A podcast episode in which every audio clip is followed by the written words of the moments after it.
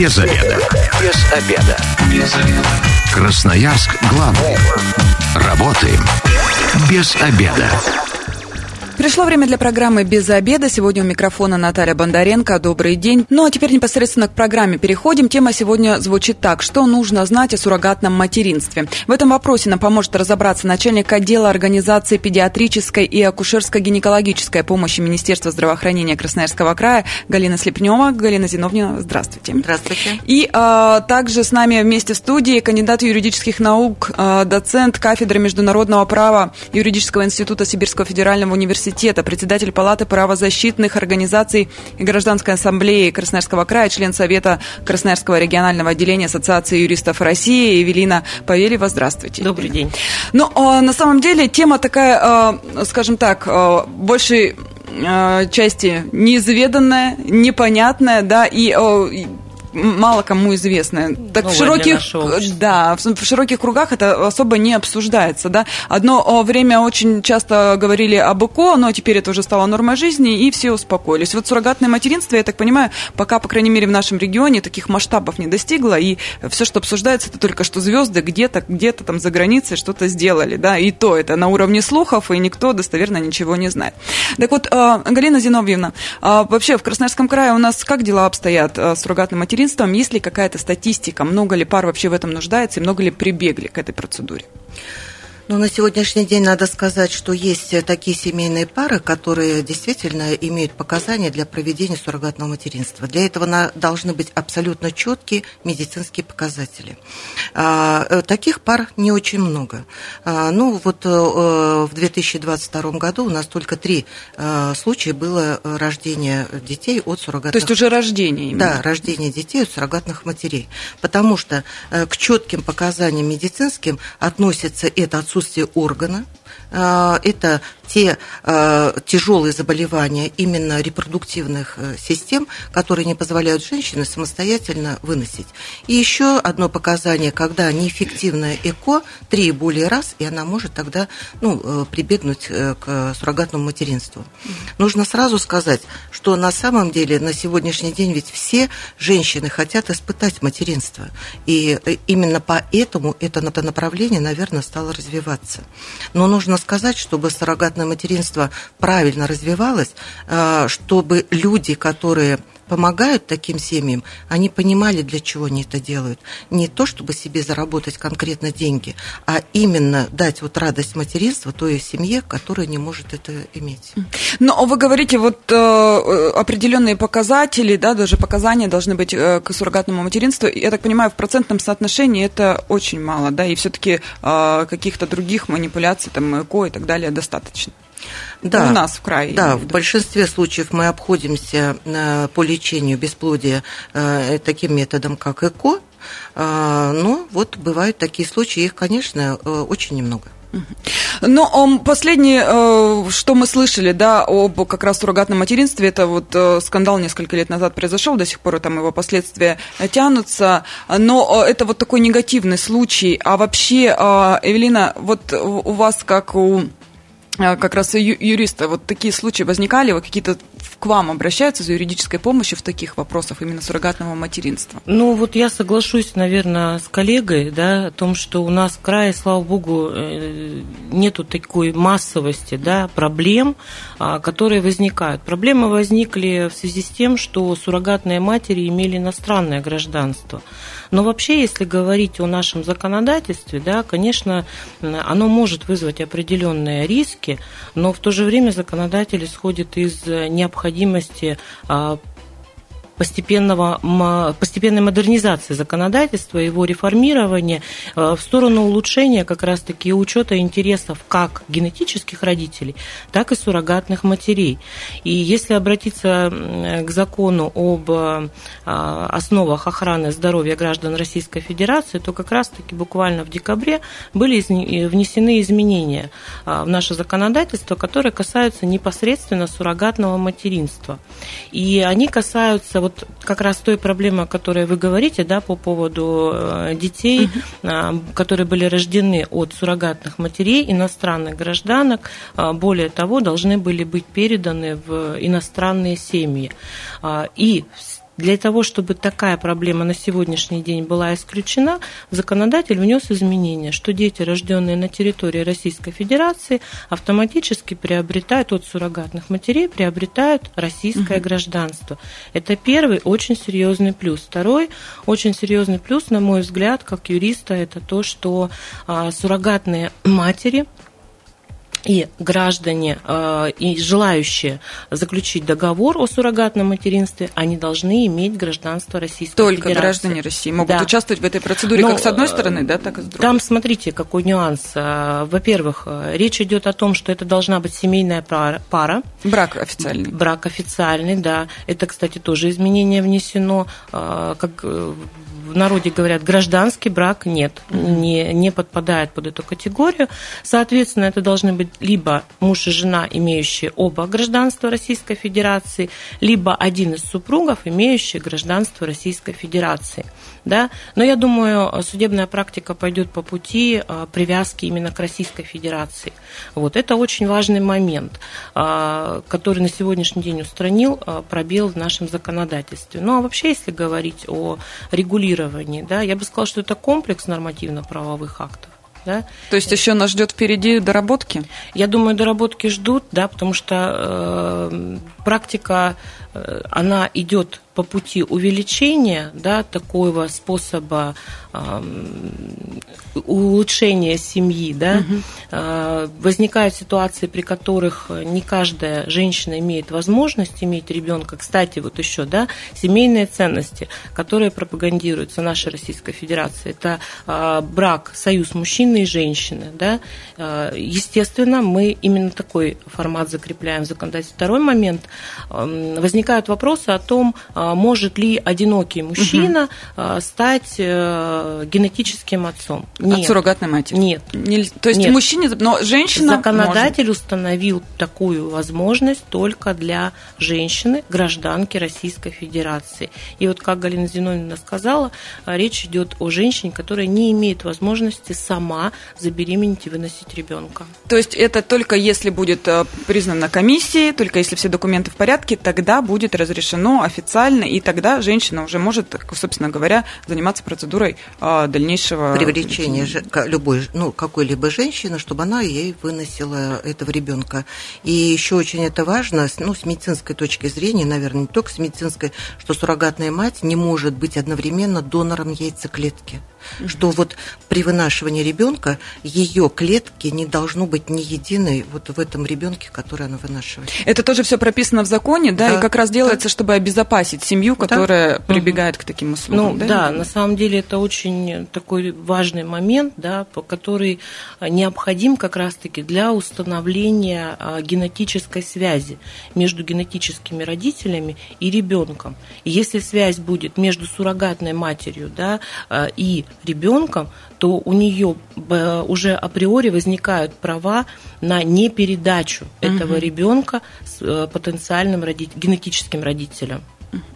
Но о, есть вообще о, какая-то база суррогатных матерей? Или, например, это все уже идут, какие-то занимаются частные компании, и Министерство здравоохранения Красноярского края уже к вот этим вопросам отношения дальше не имеет? Это тоже очень такой вопрос, который... Все, ну, ЭКО мы знаем, да, квоты есть, да, различные. Вот здесь суррогатным материнством как-то помогает наше государство? Или уже сами? В государстве в нашем нет никакой базы суррогатных матерей. Uh-huh. Никакими нормативными законодательными актами это не урегулировано. Мы, как здравоохранение, имеем базу бесплодных пар, мы потому что их обследуем, мы и ведем реестр, мы планируем им оказание тех или иных видов. Но суррогатное материнство нет никакой этой базы, и поэтому, ну, наверное, любая женщина, которая имеет там здоровье, она может попасть в эту систему, но это вот до конца не урегулировано, каким образом встречается семья, которая, ну, имеет показания для такого вида, и та женщина, которая готова это выносить. Но здесь, опять же, то, значит, могут возникнуть риски, да, и любой здравомыслящий человек это... понимает, да, когда встает такая проблема, когда ты получаешь заключение, вроде как уже морально и физически готов пойти на суррогатное материнство, да, что мы первое делаем?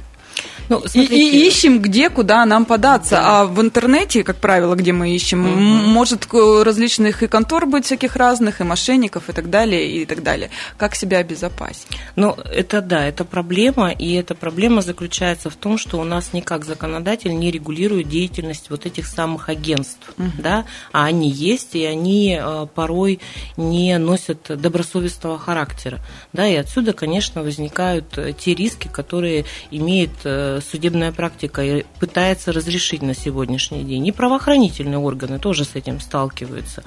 Вообще, если обратиться к законодательству иностранных государств, такому благоприятному моменту, который можно взять, заимствовать, деятельность таких агентств, она должна быть лицензирована, она должна регулироваться законодательством и должна абсолютно быть подконтрольна государству, Министерству здравоохранения в частности, да, поскольку агент в этом случае берет на себя обязательства по поиску здоровой женщины, mm-hmm. отвечающей требованиям законодательства Российской Федерации, а это именно определенный возраст, там, до тридцати пяти лет, это наличие уже одного здорового ребенка, отсутствие а, вредных привычек, ну и так далее, там, да, по, по списку. И, соответственно, эта женщина должна быть включена в некую базу. Как только такой субъект находится, с ним заключается договор. И вот здесь агентство берет на себя обязательства по заключению договора. С точки зрения гражданского законодательства, это договор об оказании услуг. Суррогатная мама оказывает услугу по вынашиванию и рождению ребенка. И здесь ничего особенного в нашем законодательстве нету, он подчиняется полностью общим требованиям гражданского законодательства. На свободу воли договора раз, и, естественно, учет прав и обязанностей родителей и суррогатной матери. И тут родители и женщина, которая согласилась оказывать эту услугу, они сами определяют тот объем прав и обязанностей, которые они друг другу должны. То есть, по сути, в этот договор мы можем вписать все, что угодно, да? Ну, в соответствии с требованиями гражданского законодательства. Ну, то есть, я имею в виду условия могут быть, если обе стороны согласны, мы можем их написать там любые, вплоть до того, да, проживания, да, безусловно, какого-то. Да. То есть, это да. уже тут зависит да. только от того, как стороны договорятся. Ну, конечно, есть прям типовые договоры, есть Есть определенные а, условия, которые так или иначе заключаются. Да, это проживание, это прохождение обследования. А, некоторые семейные пары, вот, судя по, по судебной практике, прописывают порядок питания, прогулки, там, а, денежные взносы, которые оказываются там, в том числе и на лечение, и на витамины, и на пропитание, на проживание. То есть mm-hmm. это, конечно, уже воля сторон. Mm-hmm. У меня еще вопрос, Галина Зиновьевна.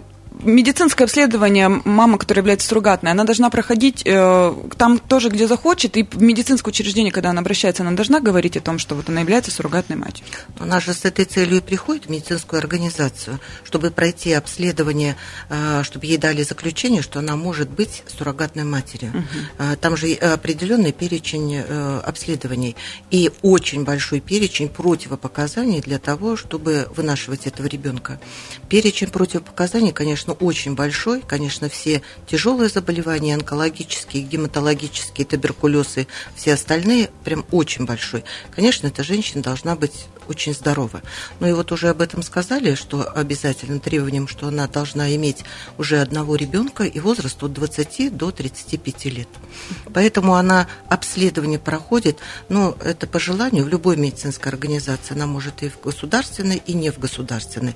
На сегодняшний день ведь и не государственные учреждения обязаны работать по, так, по тому нормативно-правовому регулированию, которое существует на территории Российской Федерации.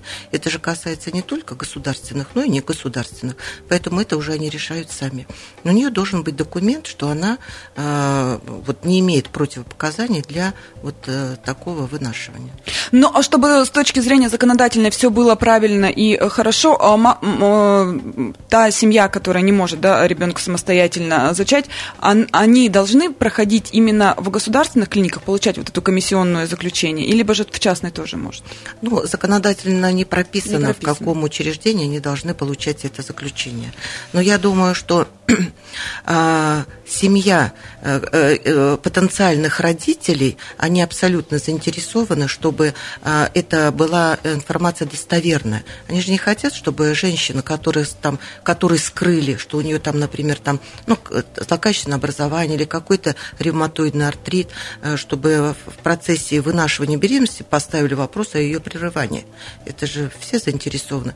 Поэтому они выбирают. Ну, у нас частная клиника, например, если они ее выбирают, она же имеет лицензию на медицинскую деятельность, и она, наверное, тоже боится лишиться этой лицензии в случае выявления, ну, его, ее недобросовестности. Мы сейчас ненадолго прервемся, у нас небольшая рекламная информация, затем продолжим наш разговор. Оставайтесь с нами. Без обеда. Возвращаемся в студию программы «Без обеда». Напоминаю, что сегодня у микрофона Наталья Бондаренко. Вместе со мной в студии начальник отдела организации педиатрической и акушерско-гинекологической помощи Министерства здравоохранения Красноярского края Галина Слепнева. Здравствуйте еще раз. И кандидат юридических наук, доцент кафедры международного права Юридического института Сибирского федерального университета, председатель Палаты правозащитных организаций Гражданской ассамблеи Красноярского края, член Совета Красноярского регионального отделения Ассоциации юристов России Эвелина Павельева. Еще раз здравствуйте. И мы обсуждаем, что нужно знать о суррогатном материнстве. Радиослушатели, можете присоединяться к нашей беседе. Двести девятнадцать одиннадцать десять, телефон прямого эфира. Если есть вопросы, дозванивайтесь, задавайте. Ну и мессенджеры к вашим услугам: восемь девятьсот тридцать три триста двадцать восемь сто два восемь. Ваши вопросы мы а, принимаем в прямом эфире.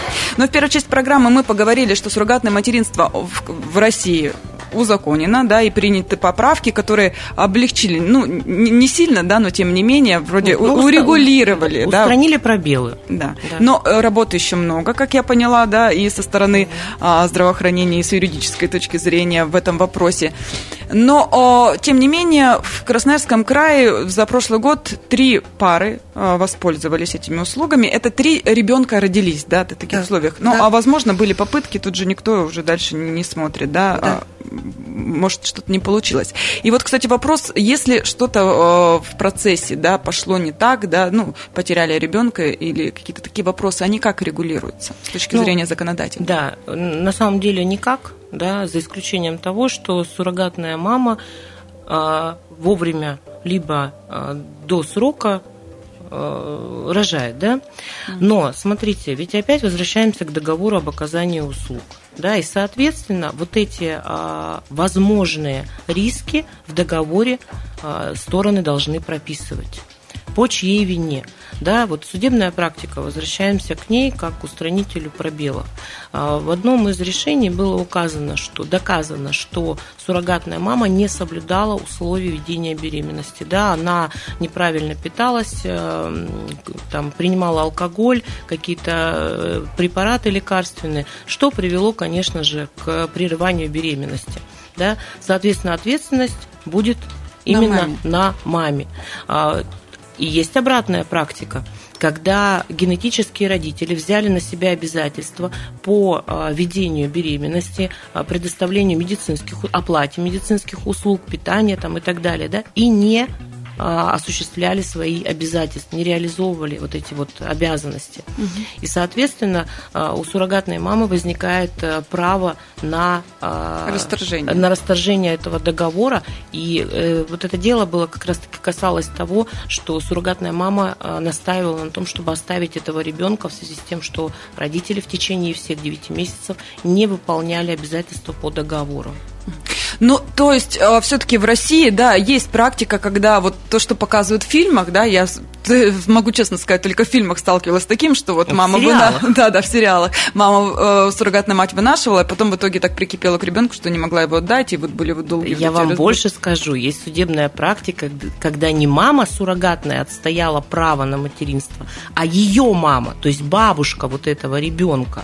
Это mm-hmm. не в Красноярском крае, это далеко в центральной России. То есть вот они это... продвинутее, чем мы, да, в этом плане? Ну, там просто у людей больше возможностей, наверное, такого поиска. Может быть, у них практика больше налажена. Я не знаю, с чем это связано, но такая практика уже есть. Вот как раз у нас вопрос в мессенджере пришел. Какие права на ребенка имеет суррогатная мама? Наследство? Может ли она отказаться передавать ребенка? может отказаться передавать ребенка, потому что медицинское свидетельство о рождении в любом случае родовспомогательное учреждение выпишет на ту женщину, которая непосредственно родила этого ребенка. И само медицинское свидетельство о рождении ей дает уже право на этого ребенка. И она может отказаться, и тогда потенциальные родители, они только, у них один путь – это в суд. Угу. Эвелина, вы что-нибудь добавите к этому? Я единственное, что могу добавить, это вот действительно подтвердить слова о том, что основной документ, когда записывается ребенок, это вот та справка, которая выдается в роддоме. роддоме. Да. И законодатель сегодня исходит из общего правила, да, когда женщина родила, пришла и ее записали как мать. Но как этот вопрос, если все благополучно, да, и она не, не хочет ребенка брать себе, а отдает его, как и договаривались, здесь какие действия нужно совершить? Это справка выписывается на нее, я так понимаю, все равно руководство роддома должно быть в курсе. Справка, справка выписывается на нее, но она должна написать заявление, где она подтверждает факт согласия своего на запись вот потенциальных родителей а, в свидетельстве о рождении родителями этого ребенка. И главный врач его заверяет этот документ. И вот тогда а, суррогатная мама со справкой о рождении, вот с этим заявлением и с потенциальными родителями идут в ЗАГС, и там тогда оформляется свидетельство о рождении, где потенциальные генетические родители уже записываются как родители этого ребенка.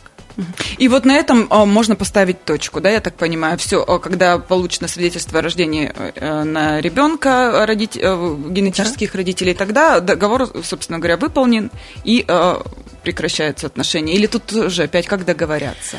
Как договорятся? Смотрите, ведь окончанием договора будет являться рождение ребенка. Угу. И можно, конечно, включить вот это условие о передаче ребенка. Но с точки зрения этико-правовой это неправильно. Да? То есть э, как эту норму сформулировать? Я лично вот не представляю себе, что значит передача ребенка. Да? Причем мы понимаем, что это договор услуг, все равно он оплачивается. И мы поднимали этот вопрос как-то в общественной палате, и у нас представители там, духовенства, они говорят, ну тут речь идет уже тогда... не совсем этическом моменте, это торговля людьми. людьми. Да. Нет, я думаю, что здесь, скорее всего, остановкой момента перед договора окончания будет рождение ребенка и внесение как раз-таки главным врачом сведений о том, что это суррогатное материнство, да, и генетические родители в соответствии с документами, которые тоже предоставляются, устанавливаются главным врачом. И здесь как раз мы возвращаемся опять к судебной практике. Генетические родители могут доказать, что они генетические родители. Но а практика вообще российская что показывает? У нас составляют... Ну, разная практика. практика. То есть здесь, здесь нельзя сказать, да, если вы генетические родители, то однозначно ребенок будет с вами, и все будет хорошо. Я просто хочу немножко добавить, угу. что в законодательстве прописано, что суррогатное материнство – это вынашивание и рождение ребенка. Угу. И точка. Вынашивание и рождение. Про последующие действия в законодательстве ничего не прописано. Угу. Это вот, ну, с точки зрения, как они потом это передают. И это действительно законодательно очень с этической точки зрения трудно прописать, что же тогда это будет. И поэтому э, я думаю, что сегодня мы и говорим о том, что то, что внесли изменения в федеральные закон, законы, это и есть, не есть основание полагать, что это поставлена точка. Угу. Еще очень-очень много нужно дорабатывать в этом плане.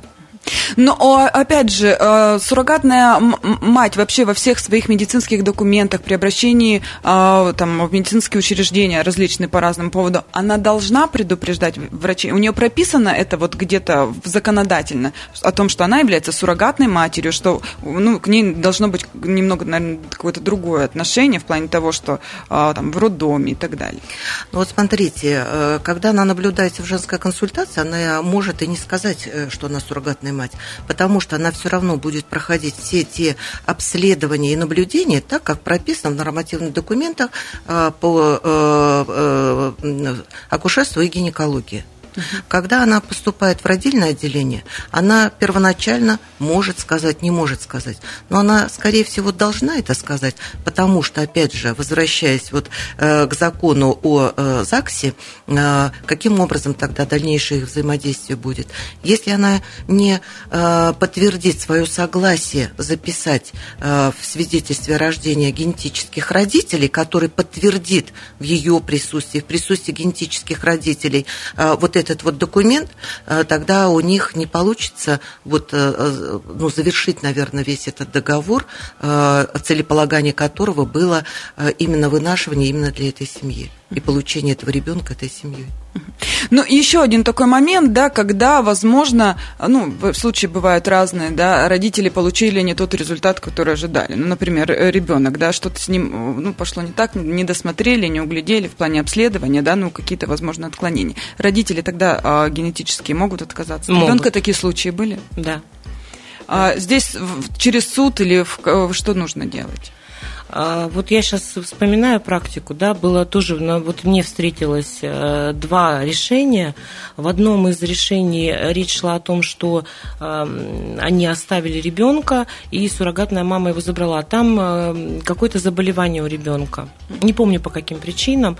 И вторая ситуация была, когда ребенок просто остался без попечения родителей по причине какого-то тоже заболевания, и вот тоже не помню, генетическое оно было или при родах, может быть, приобретено.